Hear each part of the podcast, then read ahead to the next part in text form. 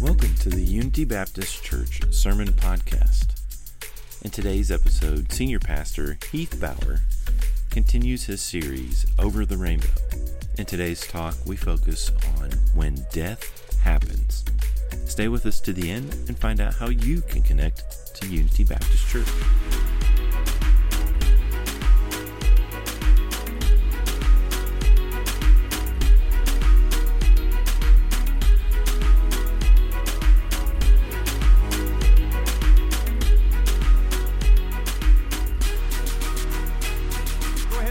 Bibles to 1 Corinthians chapter 15, known uh, to theologians as the great resurrection chapter of the Bible. Today we're going to talk about the sting of death. We're continuing our series called Over the Rainbow. We're looking at life kind of like Dorothy. You know, right now we're living in this world full of trouble, and it looks like real life, but it's not. We got uh, wagons breaking down like Dorothy, incubators that break down on Em, and Dorothy's fallen into pig pens. It's a world full of difficulty, trial, and trouble. And like her, she's looking for a land beyond this weird sepia toned world of pain and anguish and sorrow. And she's looking for that place that you can't get to by boat or train, that is beyond, she says, the rain, the first heaven, beyond the moon, the second heaven. She's looking for something beyond that. She doesn't know what to call it. We know to call it heaven and the presence of God. But she's looking for that, and she doesn't know what it is because she's not a theologian. Now, when we see a, a sermon titled The Sting of Death, it's, even as Christians, we don't, we don't relish talking about death, do we? It's not very fun to talk about death. In our hearts, we're all like the great theologian Kenny Chesney. You with me? Everybody want to go to heaven, right? Have a mansion high up in the clouds. Everybody wants to go to heaven, but what? Nobody wants to go now. Yeah, you can quote Kenny Chesney. You guys can't quote Romans, though. But that's how we are sometimes. Uh, instead, I think we need to have a we need to have a mindset like C.S. Lewis. He quote he said this, and it's a great quote. He says, "Has this world been so kind to you that we should leave it with regret? There are better things ahead than any we leave behind." There are better things ahead, friends. This here, this sepia toned world that looks like life is not life. It's full of trouble and difficulty, but there will come a day when we're going to look beyond all the trials of today. There won't be child can- childhood cancer. There won't be people in the hospital. There won't be sorrow. There won't be inflation. There won't be $4 a gallon gas. Amen. Okay?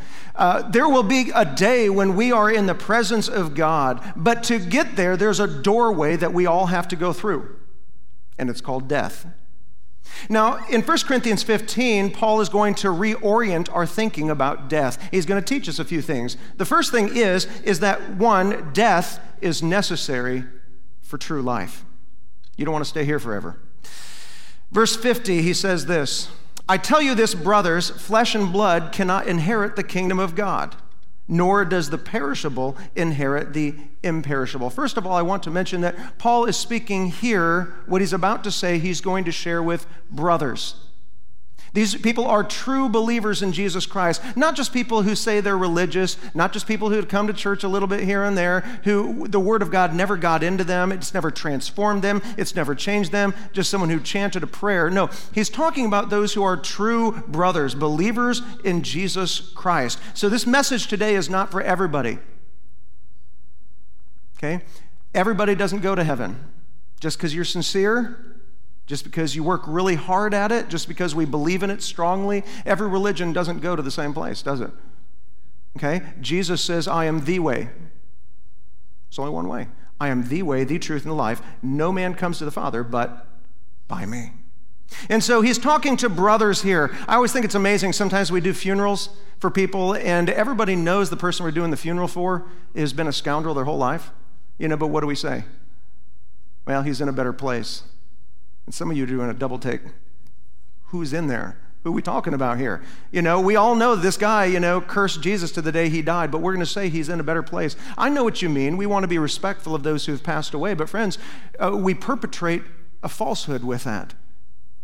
Now, I'm not going to, I've never done a funeral. I said, well, poor Jack here, he's in hell and burning right now. Uh, I've never done a funeral like that and never will. But, friends, we also don't want to lie to folks and act like you can live however you want. You can live apart from God and still be in heaven, and, and you're going to be in a better place. No, for the vast majority of people, the Bible says wide is the gate that leads to destruction which means most people don't die and go to a better place. Most people, the vast majority of people, the Bible says, go to someplace far worse. What place is that? Come back next week, we'll talk a little bit about it. But let's dispel a couple myths about death and dying here. Uh, when you die, friends, uh, we don't become angels. People say that all the time, even Christians who've been in church all their life. When you die, you don't become an angel. Friends, for a believer in Christ, that's a downgrade. Did you realize that? When Jesus came to earth to be a man, it says he was made a little lower than the angels. Uh, what is an angel exactly? Hebrews tells us in 114. He says of angels, are they not all ministering spirits? They're sent out to serve whom? Us. He, they serve for the sake of those who are to inherit salvation. Who are those who inherit salvation? That's you and I. Angels serve God and are sent out to do God's bidding as it relates to you and I. Angels are servants. If you're Batman, angels are Alfred. Okay? You don't want your kids to grow up to be Alfred. Okay? You the angels are serving, they're ministering spirits. It's why we don't worship angels. We don't, we don't lift up angels. We don't put angels as bumper stickers. We don't wear angels around our neck. And our loved ones don't die and become angels. Angels were a select order of servants created by God to do his bidding. What are you and I when we die? We're children of the Most High. We sit at his table. And so we're not angels when we die. We just need to be aware of that. I know what you're saying, but let's be theologically accurate here. Uh, myth number two we don't become ghosts. Okay? Daddy's not in the living room helping out your daughter doing her algebra. He's not. You know, I, and whatever it is you think you saw down by the barn, it wasn't Daddy, it wasn't Elvis, it wasn't Tupac, it wasn't any of these who, you know, have gone on and died before us. When we die, what happens to man? Hebrews 9:27 makes it clear. It's appointed for man to die once. By the way, there goes reincarnation. It's appointed unto man to die one time, and after that comes the judgment. God determines whether or not you're going to spend eternity with him or somewhere else less favorable okay? Uh, it, it happens at that moment. Now, sometimes we really desire to see somebody here. We really desire, and we, even as Christians, sometimes we can speak of those who have gone on before us, and we say, well, his presence is right here with us, or he's still helping us out. He's watching over us. His presence is guiding me. He's still giving us wisdom. Friends, what have we just attributed to your mate or that person who has passed on? You've attributed to them divine characteristics. These are things that God does.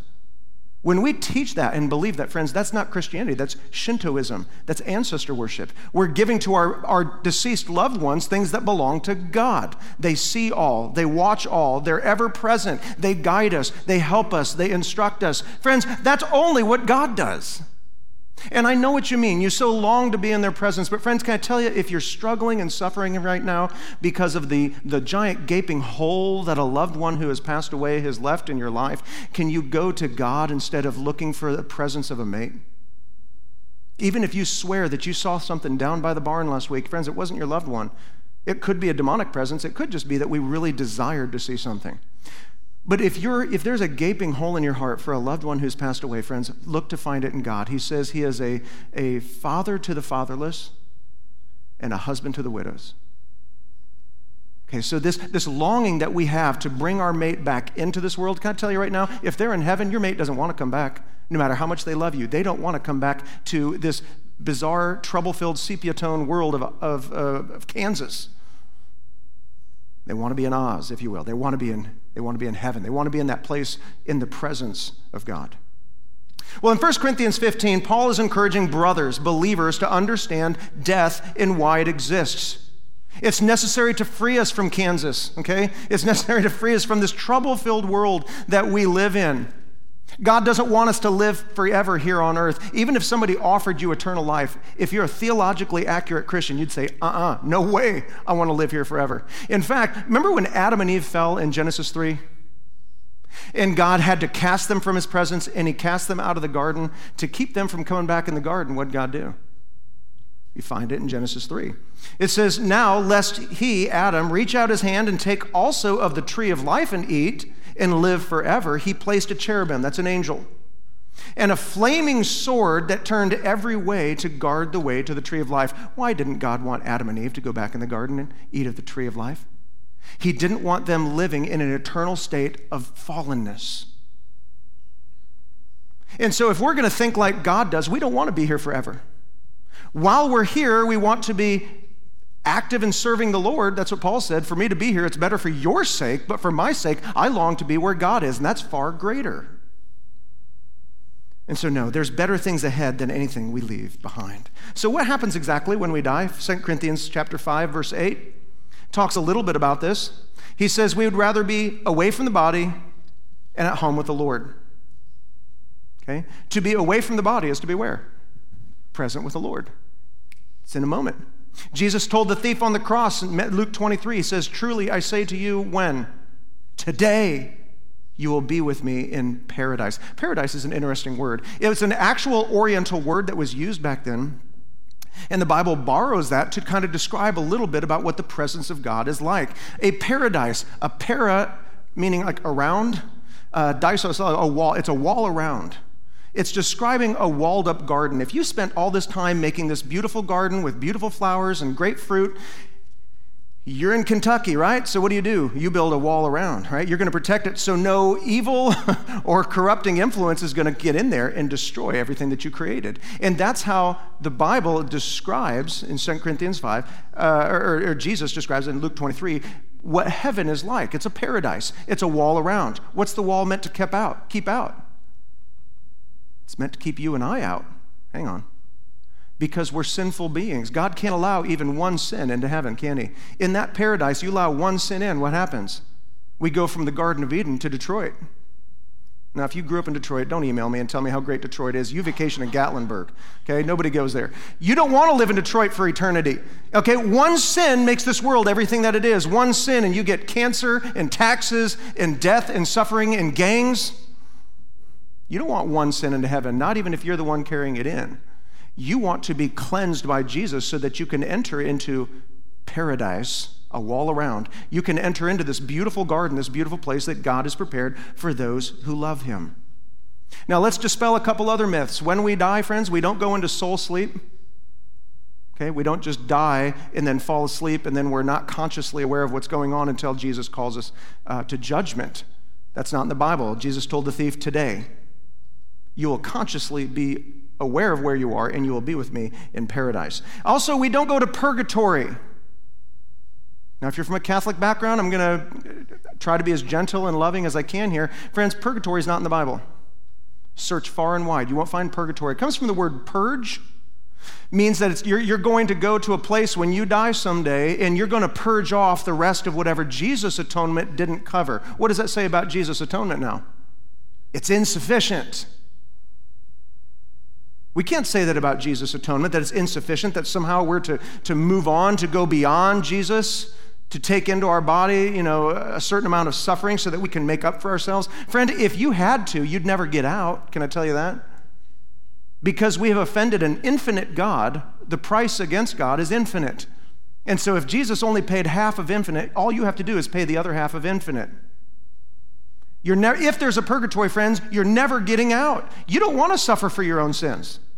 I'm glad that we have a Jesus who Hebrews 10:12 says, Christ suffered for all time a single sacrifice for sins and he sat down at the right hand of God. What does it mean when a person sits down? It means the job's done. When Jesus died on the cross, what were his final words? It is started. No. It started and you got to finish it. I did, I did my part, now you got to do your part. That's not the message of the Bible. It's finished.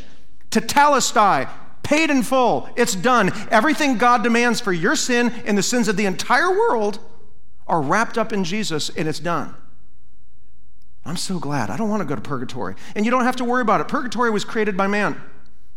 Pope Gregory, 1170 AD, realized that uh, people weren't, you know, they're not coming to church like they should. Evidently, people skipping out on church was a problem back then. We don't have that today. Uh, but they wouldn't do that, and they wouldn't give, and they wouldn't do all these other things. And so, what you had to tell people is, you go to, you're going to go to purgatory and burn, but here's some ways you can get rid of that. You can give money to the church.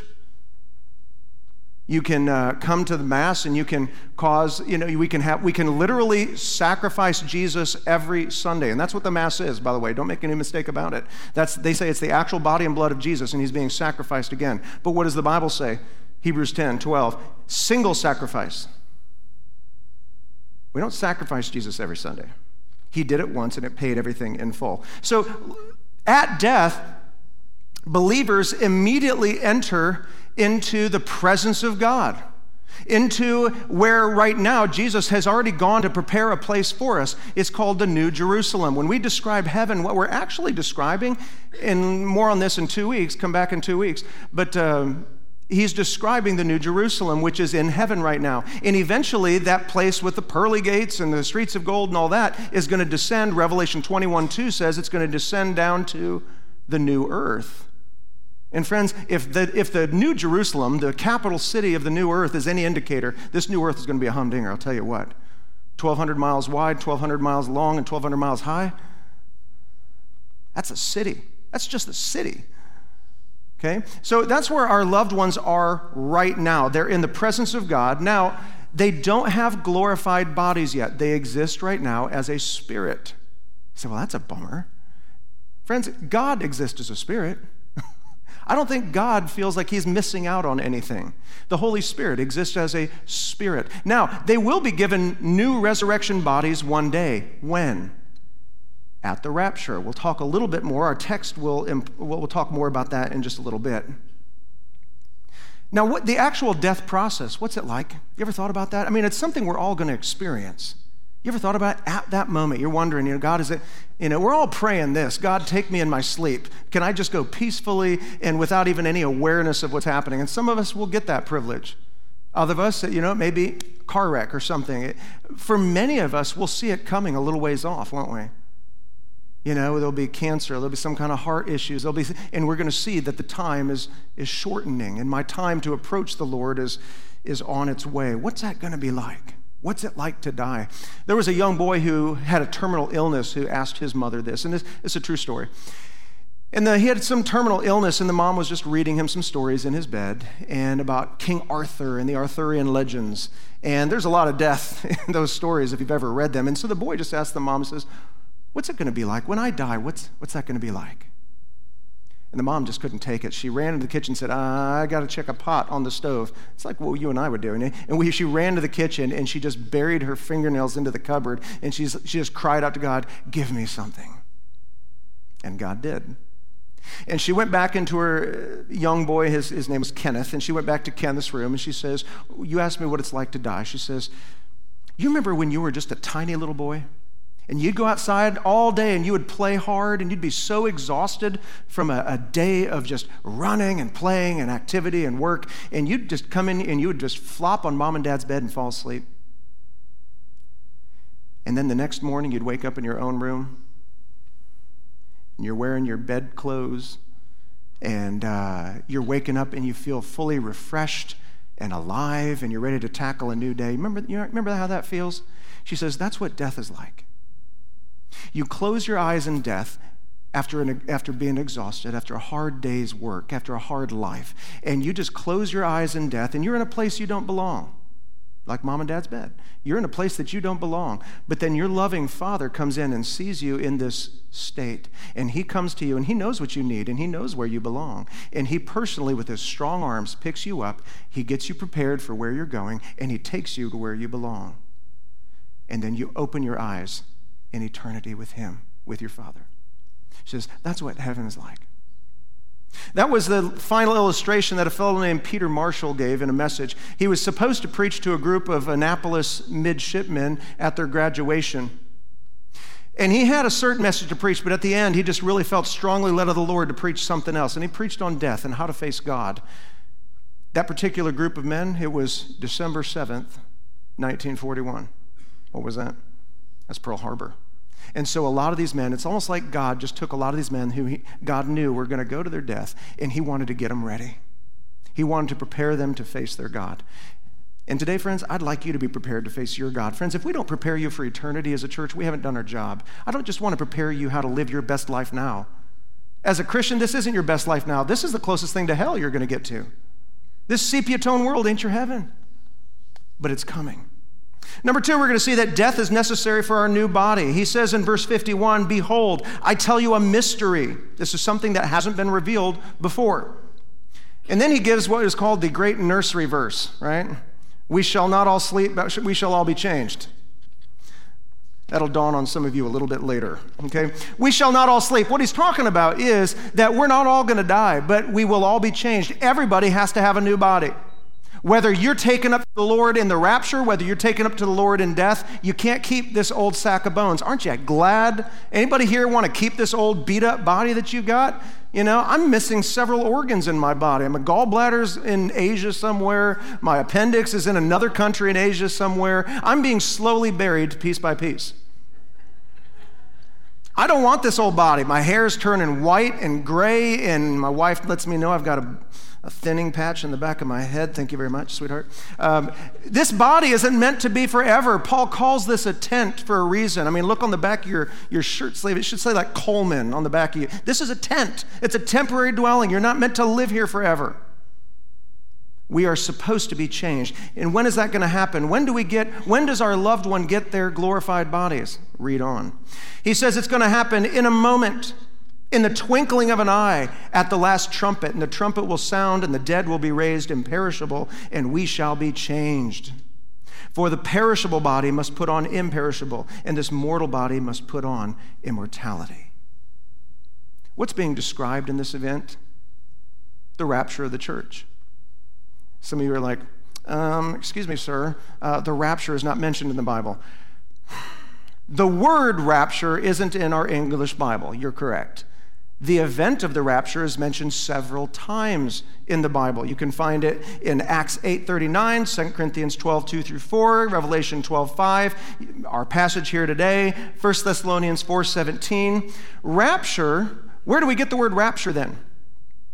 Okay? It comes from this passage here, 1 Thessalonians 4:17. Then we who are alive, who are left, it says will be caught up together with them in the clouds to meet, them, meet the Lord in the air, and so shall we always be with the Lord. That word caught up together in the English is, is a single word in the Greek, and it's harpazo. Sounds like what kind of musical instrument? A harp. Who said trumpet? Okay, a harp. Okay, uh, what do you do with a harp? You, you blow it? Do you bang on it? What do you do with a harp? You pluck it, don't you?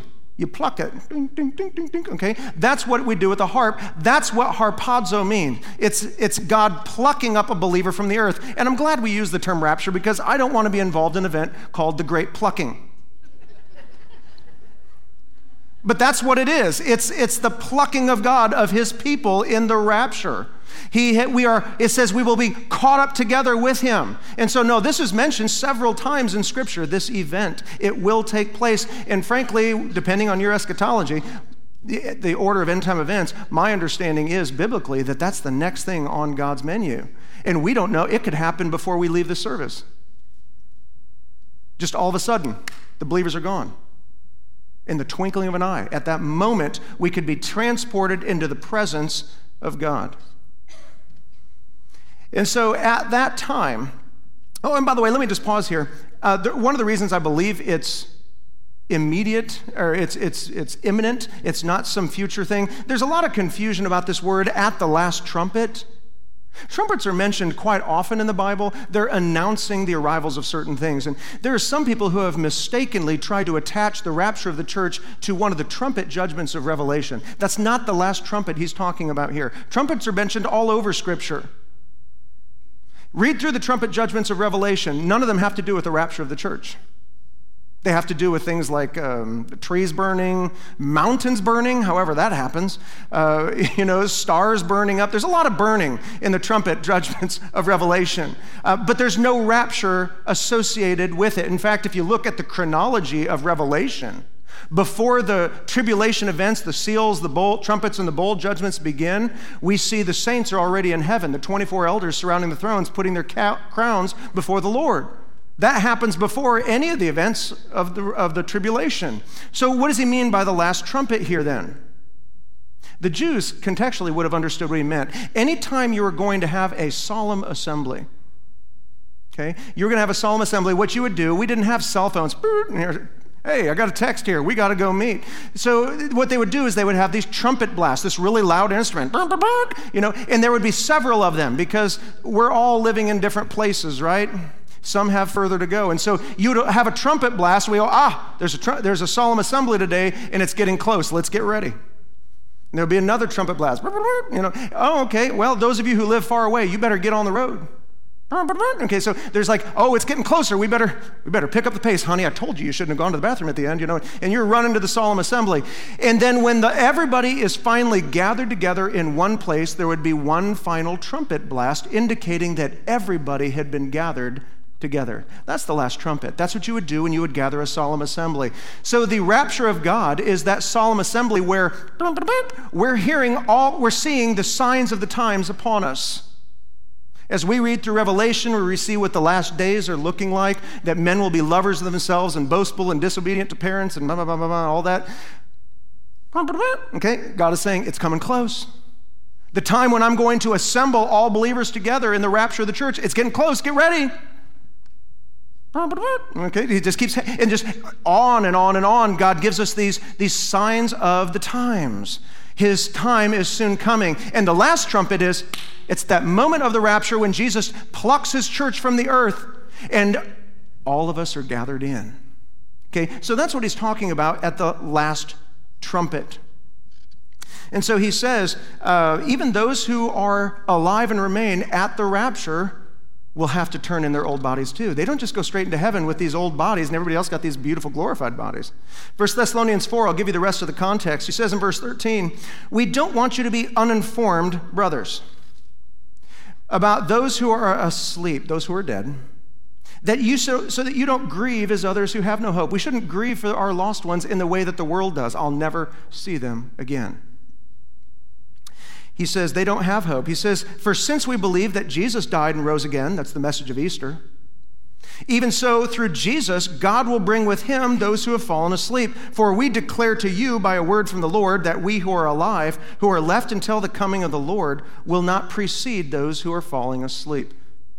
So we're not going to get our glorified bodies in the rapture before those who have died they're going to get theirs first. He says, uh, The Lord himself will descend from heaven with a cry of command, with the voice of the archangel, and the sound of the trumpet of God, the solemn assembly. And the dead in Christ will rise first. Then we who are alive and who are left will be caught up together with them in the clouds and meet the Lord in the air, and so shall we ever be with the Lord. So, what happens to our loved ones at death? They are immediately ushered by God, picked up by his strong arms, put in the bed they belong. They're in the presence of God in a conscious, spirit like existence in the New Jerusalem, enjoying the beauty and glory of all that's in heaven. And at that time, at the rapture of the church, when the solemn assembly is called, the church is brought together, they will be, they will be receiving their glorified bodies. Some people have asked, why do the dead rise first? Because they have six feet further to go. That's not that funny a joke. It's really an old joke. It's not even true. So don't, don't be telling your kids this at their Bible times tonight. Why do the dead in Christ rise first? Because the Bible says we're going to meet the Lord and Him in the air. He's going to bring these loved ones with Him. And so they will rise first. And it's going to be this grand reunion when we get our bodies and we meet them in the air. And so shall we ever be with the Lord. It's this beautiful reunion. So in verse 53, Paul says, for this perishable body must put on the imperishable, the mortal body will put on immortality. God is going to give us this new clothing, this new body that we wear, because we're not allowed to enter the paradise of God dressed like this. It's like if you need to go get uh, your gallbladder removed, you know, you don't go out and work in the garden, bring your old dirty, stained up Nike t shirt and shorts and flip flops. You don't walk in the hospital and they just roll you right in and start cutting on you. They make you take a shower with dial soap and they, uh, and then they put one of these beautiful one size fits all breezy robes, you know, that you got to wear. And it's what's been approved by the administration. This is clean. This is what's acceptable wear in this clean operating room. In the same way, God's like, in heaven, you don't get to, you don't get to bring these old, dirty, old, beaten up bodies that we have. He's going to give you something new. What is it going to be like? I don't know. Look at Jesus. We're going to receive bodies similar to his. We won't become God, but we will be like him, okay? We're going to be in his image. We're going to be receiving glorified bodies. Number three, we're going to see here that death is necessary to reveal God's victory. Verse 53. When the perishable, that's all this right here, when the perishable puts on the imperishable and mortal, mortal puts on immortality, we get rid of our old bodies, we get the new ones. Then shall come to pass the saying that is written Death is swallowed up in victory. O death, where is your victory? O death, where is your sting? The sting of death is sin, and the power of sin is the law. But thanks be to God who gives us victory through our Lord Jesus Christ. Twice here we talk about the victory of God, the victory that Jesus had over death. It's that message of Easter. Jesus looked defeated. There was darkness over the land. There was a great earthquake. There was weeping and wailing and crying and sadness. But when Jesus arose, it proved that he had the power over life and death. And it was an example of a great victory that Jesus won. Colossians 2:15 says he disarmed the rulers and authorities and put them to open shame. Rulers and authorities are demonic presence. Rulers and authorities, Jesus triumphed over them. He declared victory over them. They want, they want your soul. Satan and his demons, they want you. And they want you dead. Back up a verse here, John 10 10. What does Satan want? The thief comes in to do what? To steal, to kill, and destroy. What does Satan want for your life? He wants to, he wants to destroy you, to steal everything that you have, and to kill you. It's so amazing that we defend sin. What a great propaganda machine Satan has. He's convinced the whole world that if you live Satan's way, that's where the fun is at. But instead, it's like Pinocchio. Remember, he, oh, everybody thought it'd be great if you just could fight all the time. And they go to Pleasure Island, and they all got stogies in their mouth, these little kids and this little wooden puppet, you know, and they're, they're having this great time in Pleasure Island, not realizing that the guy who brought you here, he lured you in with temporary pleasures, but what's he going to do? He's going to make a donkey out of you. He's going to make you his slave. And that's what Satan does. He comes, comes to steal and to kill and to destroy. He, he tantalizes you with food and drink and fighting and gambling and cigars. And we, we buy into that lie that sin is the best way of life. It's the best way to achieve happiness. What is it? He wants to make a donkey out of us, he wants to make us his slave.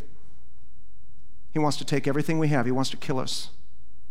And Satan would kill every last one of us given the opportunity. But what did Jesus come to do? I came, Jesus, that they may have life, they may have it abundantly.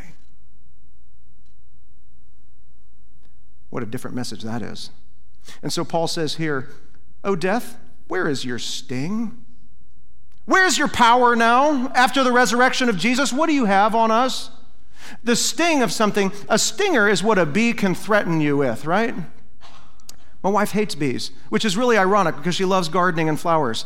Just yesterday, she was in the garden all day yesterday planting flowers and things. I'm, you know, just little invitation signs to bees. Hey, every bee everywhere, come to our house. But when they come, she's petrified in fear and she will flee like there's a group of cannibalistic, you know, natives chasing her with spears. That's how she, she is with bees because, and she's not afraid of the bee itself, okay? Because a bee without a stinger is just a black and yellow cotton ball with wings. You know, they're cute and they're fun. You can play with them. Uh, she's afraid of the stinger. She doesn't want to get stung. Okay, so what Satan wants to cause fear in our, in our lives with is this stinger of death. And it's not so much just the process of dying. Like I said last week, we go through a lot worse pains probably in life. He, he's threatening us with sin. He says the sting of death is what? It's sin.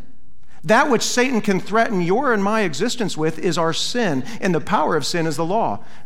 Satan is threatening us with sin. You don't belong before God. You're a sinner. God has a wall around heaven for a reason, and it's to keep you out. And he's right. He's called the accuser of the brethren. He's always trying to accuse us, but we don't appeal to our own good deeds, do we? We say, You're right. Apart from Jesus, I shouldn't be there. But there's one who took the handwriting of ordinance, our rap sheet, that was against us, that was contrary to us. And what did he do? He nailed it to his cross. It's paid in full. Okay?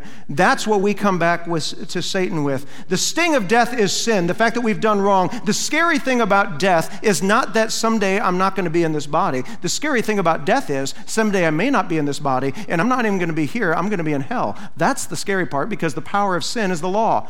God's law condemns us. You don't deserve to be here. You see, God's standard to get into heaven is perfect holiness and righteousness, it's God's holiness. And the only way to get that is through God. And so that's the scary thing he says about death. But he says, in the death of Christ, the sting of death has been removed. That thing that Satan's been dangling over us all of our life, Hebrews 2 talked about it, about, you know, how all our lives we've been fear in the fear of death, and Jesus came to free us. Hopefully, you remember from last week through death, he might destroy the one who has the power of death, that is, the devil. And what he do? He delivered us through who, through fear of death, were subject to lifelong slavery. Jesus came to deliver us from the fear of death because he took the sting away, he took the sin away. You take a stinger away from a bee, what do you have? You have a bee who is living in defeat. When a bee stings you, his, if you look close up at his little stinger, it's kind of creepy. Uh, they're like serrated edges. It's like some, some crazy knife here, and it goes in and it stays in. Okay? And when he pulls out, what happens? Some of his internal organs also come out. And so that bee is temporarily still alive. And if you've ever seen a bee after he stings somebody, he looks a little bit confused. He's just kind of walking around, not quite sure what to do with his life now. Uh, he's still alive, but he's in a state of defeat. The Bible says that's what Jesus did with Satan. The stinger's been removed. Satan is still around and walking around, and you can still be scared of him because he's Satan. You can still be scared of a bee because he's a bee, but without the stinger, there's nothing they can threaten you with. God has taken that stinger, that sin, and that punishment away. The power of the law has been taken away in Christ. And so Satan may still be around, and you may still fear him, and you still may try to serve him, but he's walking around in a state of perpetual defeat, and it's only a matter of time before Jesus finishes the deal. So, with the sting of death gone, like a bee, if you have a bee without a stinger, you can pick up as a little kid and play around with him and do he's not going to hurt you. He can't. So, in the same way as a believer, we can take death and we don't have to be scared of it and pretend, huh, huh, huh. You know, we don't have to like try to ignore death. We can now pick up death like a little fuzzy bee without a stinger and look at it unafraid because Jesus removed the sting of death. The last thing here is that death is necessary to motivate us. Look at verse 58. He says, Therefore, therefore means because of everything I just told you about the future, about death, about the rapture of the church. Therefore, because of all this, it should change your life. Therefore, my beloved brothers, be steadfast, immovable, always abounding in the work of the Lord, knowing that in the Lord your labor is not in vain. Because death is coming for us all, because Jesus is coming soon and we don't know when, therefore abound in the work of the Lord. Let it change how you live. We've said before in this church, death is a great time limit. Without time limits, things don't get done. Do they? Imagine a credit card bill with no due date. You would never get, they'd never get paid, would they? You ever play a board game? You open it up. As a little kid, we used to play a game called Boggle made a really loud, irritating noise with all these little cubes with letters on them, and you make you look for all the little word combinations. It also comes a little sand hourglass timer. Why do we have that? Because if we didn't, your Uncle Joe would sit there at the table for 45 minutes finding every possible word known to man. It'd take the fun out of the game. You got to give him a time limit. Time limits motivate us to take action. Death is a great motivator, friends, when you realize you've got very little time. Don't take the time that you have and waste it on empty things. Likewise, friends, when we talk about death, we talk about the future, we talk about the rapture, we talk about prophecy. It's meant not to just excite us. We're not just supposed to debate about all the uh, potentialities of the future. Prophecy is meant to change how we live today. We don't just sit around and go, wow, have you read the news today? Wow, do you think, do you think Putin's the Antichrist? Uh, did you read about all the blood moons? And uh, okay, we don't forget about your blood moons and stuff, friends. Uh, we don't. Prophecy is not meant just to be studied as an academic exercise. It's not just for us to wrangle over the details and debate and argue over the little details. What's prophecy and the knowledge of the future supposed to do? Change how you live today. Therefore, my beloved brothers, be steadfast and immovable, always abounding in the work of the Lord. Steadfast has the idea that you have found your position. You know where you belong. You know what is right. You know what's true. Imagine a guy who is, uh, is steadfast. He's a, a, defensive lineman, okay? And he's getting on that line. He knows where he belongs in between this guy and this guy. He knows what his job is. Somebody's coming for you, and you're going to block them. You're going to choose to be, therefore, immovable. I'm going to, I, I know where I belong, and I'm going to stand here. I'm going to take my position. I'm going to take the hit, and I'm going to push up against all that's pushing against me. That's how a Christian is with their Bible. We know where God wants us to stand. We know where we're supposed to be as Christians. We know what is right. We know what is good. We, but we still have to make a choice to be steadfast. I'm going to live the way this book says. I'm going to know what this book says. I'm going to teach what this book says. And I'm going to be immovable. I'm not going to move. The world is going to hit me with, you know, psychology is going to say one thing, and Facebook is going to say another thing, and the, and the news is going to say another thing. It's just going to keep hitting me, but I'm going to be immovable. It's how a believer has to be. Because we know Jesus is coming soon, because we know that death happens to us all, I'm not going to waste my life. What will I do? I will always abound in the work of the Lord.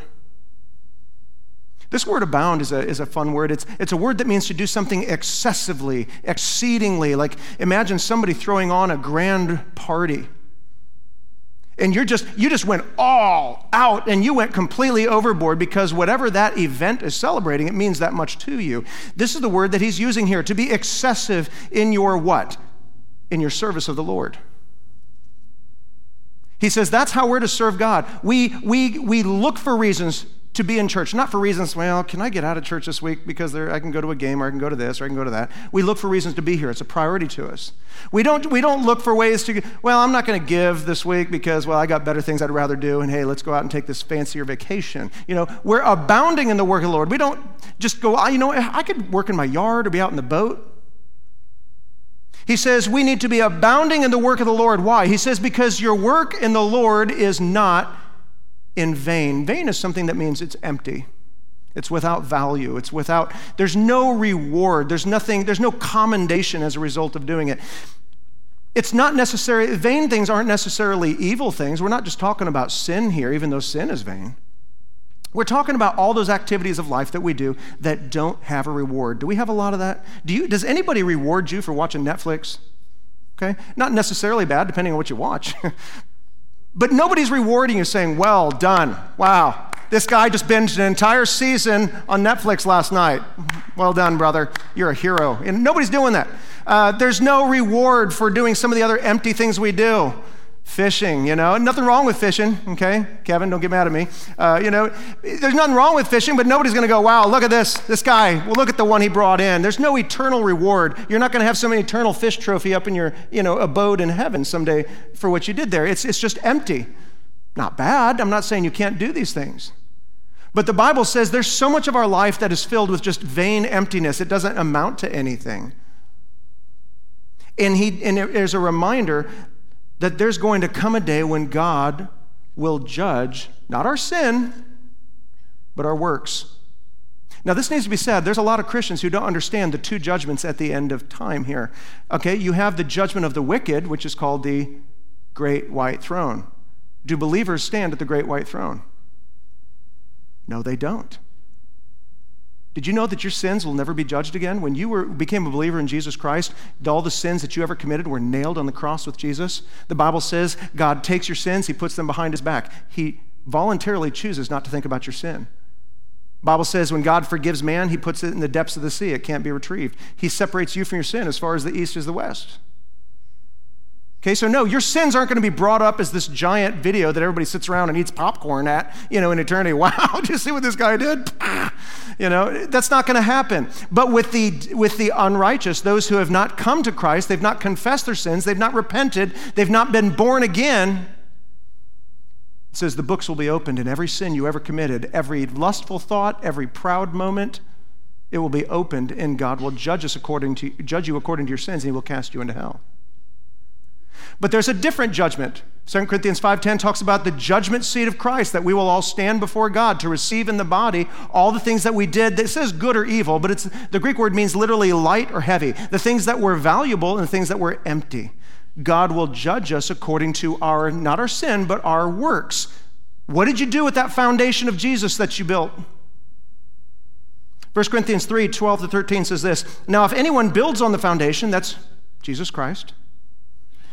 If anyone builds on the foundation with gold, silver, and precious stones, those are valuable things. You can try them with fire, and they're still going to be there. In fact, they'll be more pure.